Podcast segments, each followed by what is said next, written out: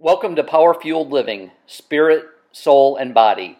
Through Christ, we can thrive in every area of our lives.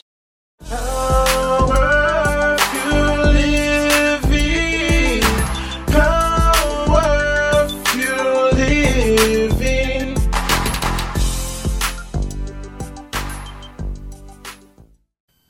Welcome to Power Fuel Living. I'm your host, Lisa Hooks, and you guessed it, I'm excited about today's show.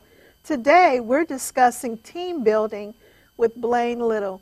You know, as Christian leaders, team building is very important because we can do nothing by ourselves. I mean, let's face it, Jesus had his own team, the 12 disciples, right? So today, my guest is Blain Little. Blain, thank you so much for joining me today. Thank you so much for having me, Lisa. Yeah, I, I feel honored to be here. Man, you have so much knowledge, and um, I love what you've done over the years with your career, with your passions. Yeah. So tell us a little about yourself. Well, really long story short, I am a corporate trainer. And the reason why I got into that was I started training other real estate agents in their continuing education. And a lot of people commented and said, you know, you should be doing more than just real estate. So I've actually traveled much of the country just training on, on team building, on leadership, on, on better communication skills. And it's something that I've actually started myself. So I have Momentum Seminars, Yeah. momentumseminars.com, and I just kind of travel throughout the Southeast, delivering keynotes and helping, helping organizations uh, keep afloat. Yeah. And so it's very important uh, as, as we use the term in the marketplace Uh-huh. outside of the church for teams to work together in synergy. It's important to the bottom line. Yep. It's important to the atmosphere of the company. Yes. And then when we transition into the Christian realm, it's important in churches, it's important in ministries as well. Yeah. And Yeah. so talk to us, tell us, tell us some good strategies of, of great team building. Well, we, we will, but I, I kind of, there's a couple of dynamics that I want to talk about in terms Yeah. of what's going on in the country right now. Oh, great. is that five, six years ago, if someone wanted to make a shift, let's say they wanted to move into a new position within their existing organization, or they may even wanted to go to a competitor within the industry, or perhaps wanted to just shift careers altogether, they were afraid to do so because the economy wasn't that great five, six years ago. Over the past couple of years, it's gotten better. yes. And so you have people making career decisions, shifting, and so now you have a lot more new faces in a company, which is great because it means that the company is healthy, but not all those faces are meshing and getting getting along. So team building skills is just so absolutely important. Uh, I think more so right now, and and owners and managers are asking me for guidance. And just to give some some training on on how to be better coaches as it turns uh, in terms of of creating a better team. I love what you're saying because, you know, as a business owner myself, and I'm a part of several networks of women, and a lot of our discussion is that we have women who are first generation um, college graduates who have not had the social skills Right. to maneuver in certain situations, right? Yeah. We have a lot more minority people Mm-hmm. getting into corporate.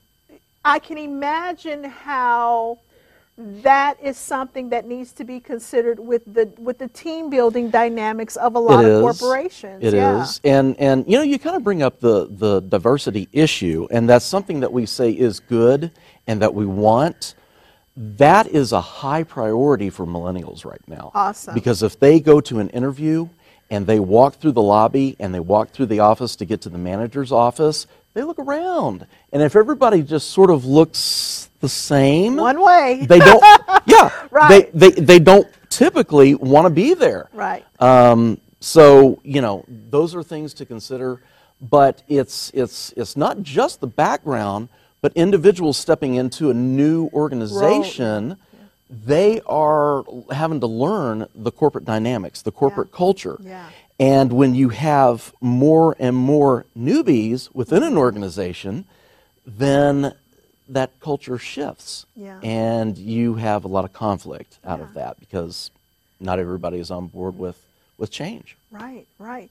And also, even I would imagine that with new roles, um, in in the in, you you could be very comfortable in the corporate culture, Mm-hmm. but then that new role may not be a easy um, transition Right. for some people, Right. and so that adds a little static Yeah. to the team. And so I'm, I'm very excited about this because we're this is good stuff. We're gonna get into the meat and potatoes of it. We're gonna do this it. Uh-huh. is real stuff, and I mean this is something that happens in the church culture Yes. as well. Yes, it you know, ministries ministries have become big Uh-huh. organizations in some cases. Mega churches. Yeah, mega churches, and you have community ministries, community Uh-huh. You know, and so this is good stuff. All right, what, what else you got for us? Well, uh, let's go over how a team first uh, is created. Okay. And there's four different stages. There's really five, but mainly four. And a gentleman by uh, the name of uh, Byron Tuckman developed this back in the late 70s for the U.S. Navy. And the Navy had asked him, he was a behavioral scientist. They didn't call him that back then, he was a psychologist, but essentially today we would call him a behavioral scientist. What goes into creating a team? And so there's four main phases for a healthy team. Uh, number one is forming. Number two is storming. You can imagine what that is. Number three is norming and then performing. And then there is a, a, a fifth one called transforming if that organization comes to an end. But we first talk about forming, and I call this the honeymoon phase of any particular team because everyone comes together. If it's a new department, if it is a temporary, like a 90 day ad hoc committee or a project management team, it's the honeymoon period because everyone's happy Yeah. about coming into this new entity and they're energetic about putting in their two cents worth and, and helping the team out as much as possible. But everybody's on their best behavior. Oh, that's a great point. everybody's on their That's best a great behavior. point, yeah. But that can many times just be the facade. Yeah. And, and this happens in church groups too. That can just be the facade, and you might have some people sort of just testing their boundaries with some people just a little bit, and like, oh, I'm sorry, did I put you a little too far? I'm sorry. And they meant to do that. So that brings us into the storming phase, and this is where you get into conflict. And this is where people tend to more lay their cards out on the table, so to speak. And anybody who felt like they might have been pushed a little bit earlier are really pushing back now. So you have conflict. Yeah. And one of the things that managers uh, want to do is they think that they want to avoid conflict. Number one, you cannot avoid conflict, it's not going to happen. Number two, conflict is actually necessary for growing a healthy team. So you need people with different ideas to vocalize their, their concerns in different ways. And maybe you have the one or two people who are kind of the squeaky wheels, not necessarily going with the entire team, but you need to hear those thoughts. Yeah. And so there is a lot of, of conflict in the storming phase. And it's necessary, but you don't want to get stuck there. Right, right. And I think it's also important, Blain. Um, oftentimes, there's one or two people Mm-hmm. Who are just co- completely silent. Yeah. They don't feel comfortable speaking out. Sometimes they don't feel like they really have an important opinion. And then sometimes, because of the conflict during this storming phase, they don't want the conflict. Yeah. So it's not just about the maybe the leader not wanting the conflict, but an individual Yeah. may be uncomfortable with the conflict and won't speak out. So, what would you say to that leader who needs to be able to identify that? Well, I always say that the, your communication skills are foundational as a leader. You have to have good communication skills. Now, if I go back into the church, I can say that the pastor has to deliver good sermons, but the pastor also have to have interpersonal communication skills Oh, as well. Got- and okay, not all do. I'm sorry. All right. I, I think, and, and this is this is this is not necessarily a judgment against them, but Right. you have a lot of pastors who who have such an anointing to teach and preach Uh-huh. that they do that in a meeting setting. Yeah. Instead of facilitating, instead of having conversation, Yep. they're preaching and teaching in a in a meeting setting. So yeah, they need to be very mindful of that as well. So the leader for those quiet, those more quiet people, the leader needs to be able to pull those ideas out of the people who are not saying something. Now, is this something that they're they're harboring kind of a grudge because someone else says something they're absolutely opposed to? That needs to come out. Yeah. But maybe they're just a little shy. Yeah. And uh, what I have found, Lisa, is that many times the quiet people have some of the best Oh my ideas. Agreed. They do. Agreed. And yeah. we need to get them to buy in Yeah. to what it is that the entire team is doing. yeah, their insight and their understanding of certain things oftentimes surprises you. Yeah. Yeah. But then you have to question so, why did you put this person on the team to begin with? Usually there's something there Mm-hmm. that said, okay, this person needs to be on the team. And so, and if that person agrees, then that's where I would, as a leader, say, hey, you agreed to be on the team. Mm-hmm. Yep. So I would love to hear your insight, your input. Yes, exactly. But how do you how do you do that? And sometimes you may publicly say, you know, Karen, what what do you have to Yeah. say? Or Karen may be the more type of person who's a little bit more of an introvert, Mm-hmm. and you may need to pull her to side and say, "Hey, Karen, I know you have a lot of great ideas. Next team meeting, I would really like for you to share those Mm-hmm. with us." So you're not going to know if that person is an extrovert, an introvert, an analytical, you know, whatever, left brain, right brain, unless you establish a relationship Great with all of those people on your team. Yeah. And uh, that's one of the things that's that's huge that you absolutely have to do is to establish a relationship. Let's talk about that for the Christian Uh-huh. area. You have some leaders who feel like establishing a relationship makes the makes you too common. Like I've heard people say, "Well, I don't want to become too familiar Okay. to to people." And so, you know, when when I think about the model that Jesus gave us Yep. in in the Bible, they were very Oh, yeah. familiar. Yep. Okay. So you know you have some of these traditions and and um, just patterns that are that are unbiblical that Mm-hmm. transpires throughout a lot of denominations.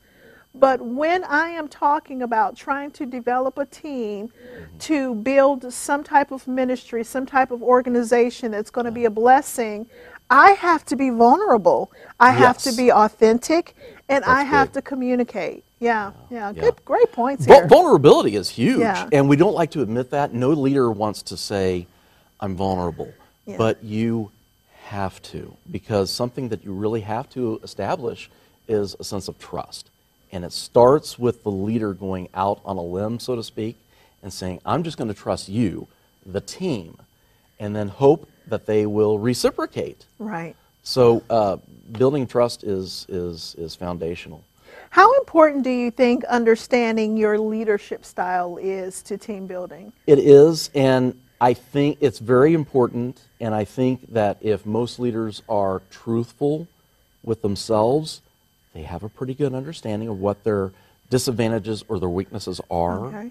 And a CEO doesn't want to admit that he has any weaknesses in his leadership skills because he's the CEO, he's the owner, or he's the pastor, an evangelist. And we get into this rut where ego gets in the way of how we grow our skills. So if there is a pastor who's wonderful in, in the pulpit, but he can't talk to people one on one and in small groups, he gets into this habit of talking to people and saying, Lisa, listen here, because I'm going to deliver a sermon to you. And they're delivering sermons all the time. Right. So it's great for Sunday morning and Yeah. Wednesday nights, but but you have to have that those interpersonal communication skills. Yeah. Agreed. Agreed. Okay. So storming, and what's next? So after storming, you don't you're going to be there. You're going to have conflict. It's not where you want to stick around. But then after the storming phase, we get into norming, and this is where people start to understand one another's weaknesses and strengths. They start to respect one another. And even if two people are sort of oil and water, they're going to accept, you know what? I think we're just kind of oil and water, and that's okay. So we're not necessarily going to mix well, but I still know when I can call on this person because they have a skill set that I need. Now, I think you're talking about a very mature person right there because that Yeah. doesn't always happen. It doesn't always happen. It doesn't always that happen. doesn't. You have people who will make judgments, who will uh, become biased, who will decide that they don't like a team member and they don't want to interact with the team member. They might try to um, cut the team member down when they're speaking. Mm-hmm. And so, what do you think that the leader needs to do once that's identified? The leader has to be strong, and by strong, I mean strong enough in character. Is that when he or she sees that there's a flaw within the team, to call it out. Now, understand, we were talking about norming, but we're going back into storming. And there are entire organizations who will be stuck there for years, and people don't like each other. And if you once you get into the norming phase, uh, people are going to at least respect one another's Right. uh, strengths and weaknesses. But it takes a leader to sort of call that out, Right. Either publicly or in private, and say, "Look, I know you and Bob don't necessarily get along, but I really need you to work on this project together." Yeah. And it's number one, it's your job. It's why we hired you. And then number two, it's for the betterment of the team. Yeah, and I think too sooner than later. Yes. Because you know some some some leaders will think oh it'll work out it'll work out it'll work out it'll work itself out and Rarely. oftentimes it doesn't Yes. yeah yeah yeah. So you have to have those difficult conversations, and and even to talk to someone who's your employee, having those difficult conversations is conflict. Right. I mean, you are look. I, I we have to correct this.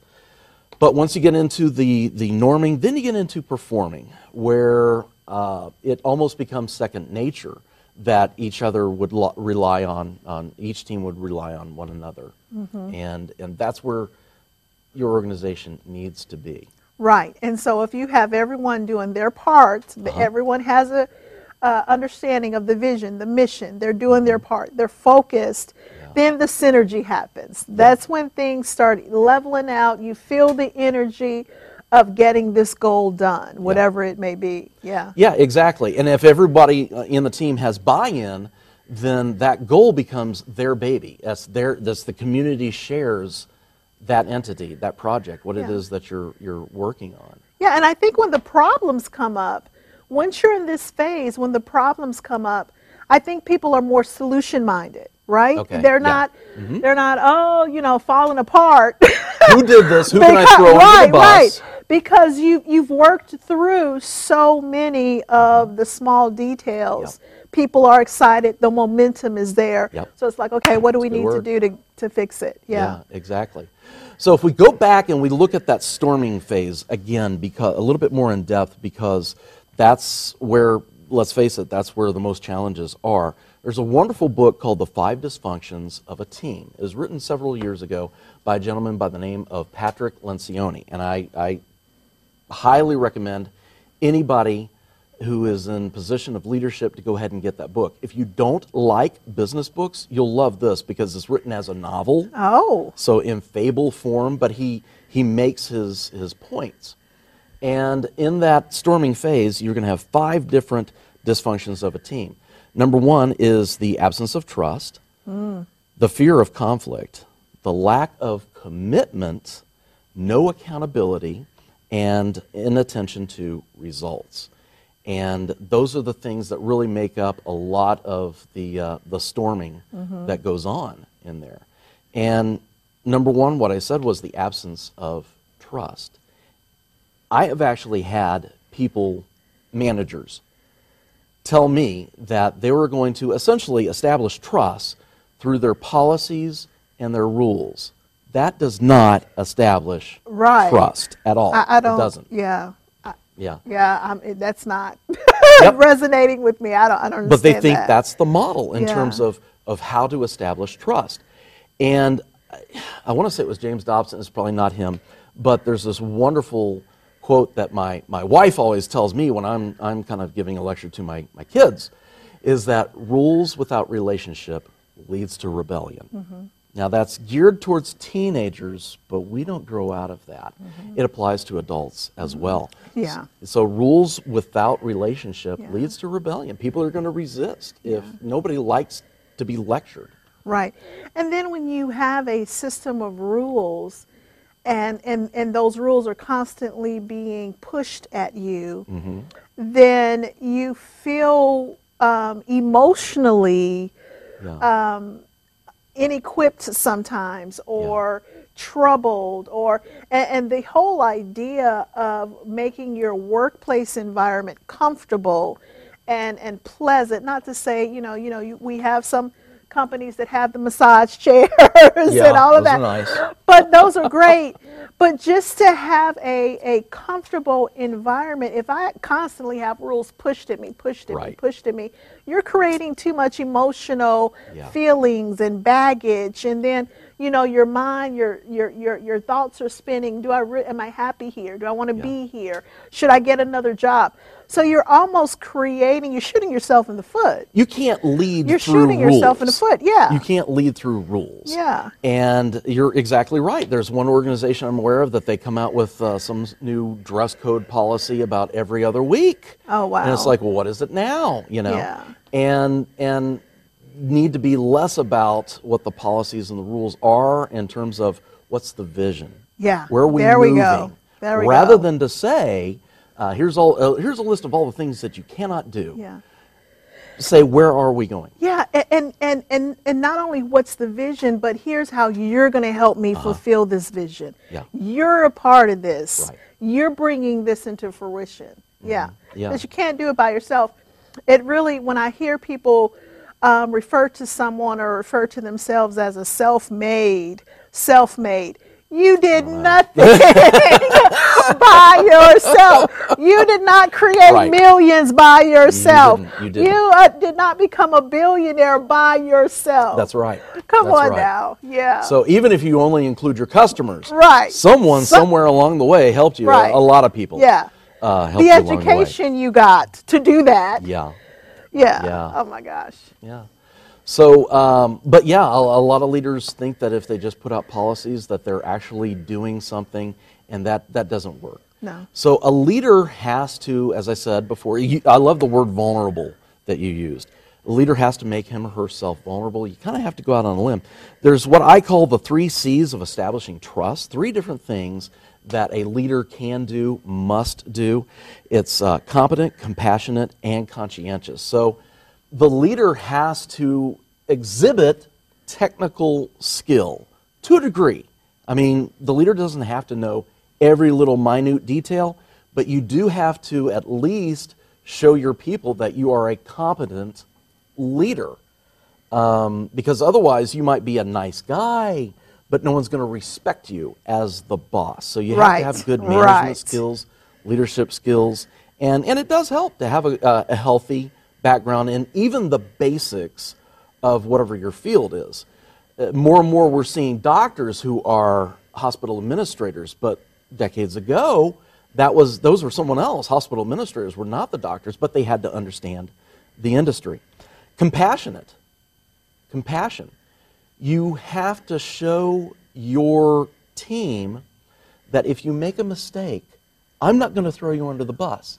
I'm not going to blame you. Now, I will hold you accountable. Right, right. And I will, instead of throwing you under the bus, I will say, well, you made a mistake. Okay, to err as human, how are you going to fix it? Exactly. Okay? And if you get into a situation to where I want you to fix it like I used to when I was in your position, that's micromanaging, which I never understood because that's a whole other layer of stress that, that no manager manager needs. But you have to be compassionate. You have to let your people know they can have an open dialogue with you. Yeah. And you have to be conscientious. You have to exhibit your integrity. You have to be known as someone who is honest. If you're technically adept, the, but people don't buy into your level of integrity, they're never going to be vulnerable It's towards you. Yeah. And, and you've got to have that both ways Yeah. to establish that trust. Yeah, and I and you know I think um, leaders have to be very careful not to get out of character Right. because of a stressful situation, Yes. because of maybe, you know, something has been going wrong for so long. Yeah. You're frustrated, you're at the end of your rope, and now you're completely out of character because a lot of people will remember that over all the, the days, weeks, months, years Oh, they will. They will. of the good character. They will. So you have to be very careful with Yeah. that during those stressful times. Nobody feels a sense of job security where they are when they walk in through the lobby and they ask the receptionist, "How's the boss today? Right. Is she or he in a good mood or not?" And they're like, eh, eh, eh. Nobody likes that. So you you have to be consistent as a as a manager in terms of your attitude and what your people are going to e- expect. I agree. Yeah. Blain, leave us with one more tip and then share your information so that the audience can get in touch with you if they want. You know, I'm simply going to say that um, I think I think the larger the group is, your team is, the bigger your church, the bigger your organization, your company. I think you need to have an even closer walk with the Lord, and you really need to get that uh, the word from the Holy Spirit. Amen. And that's why I say it's it's so important that we pray for our president and our members of Congress each and every day.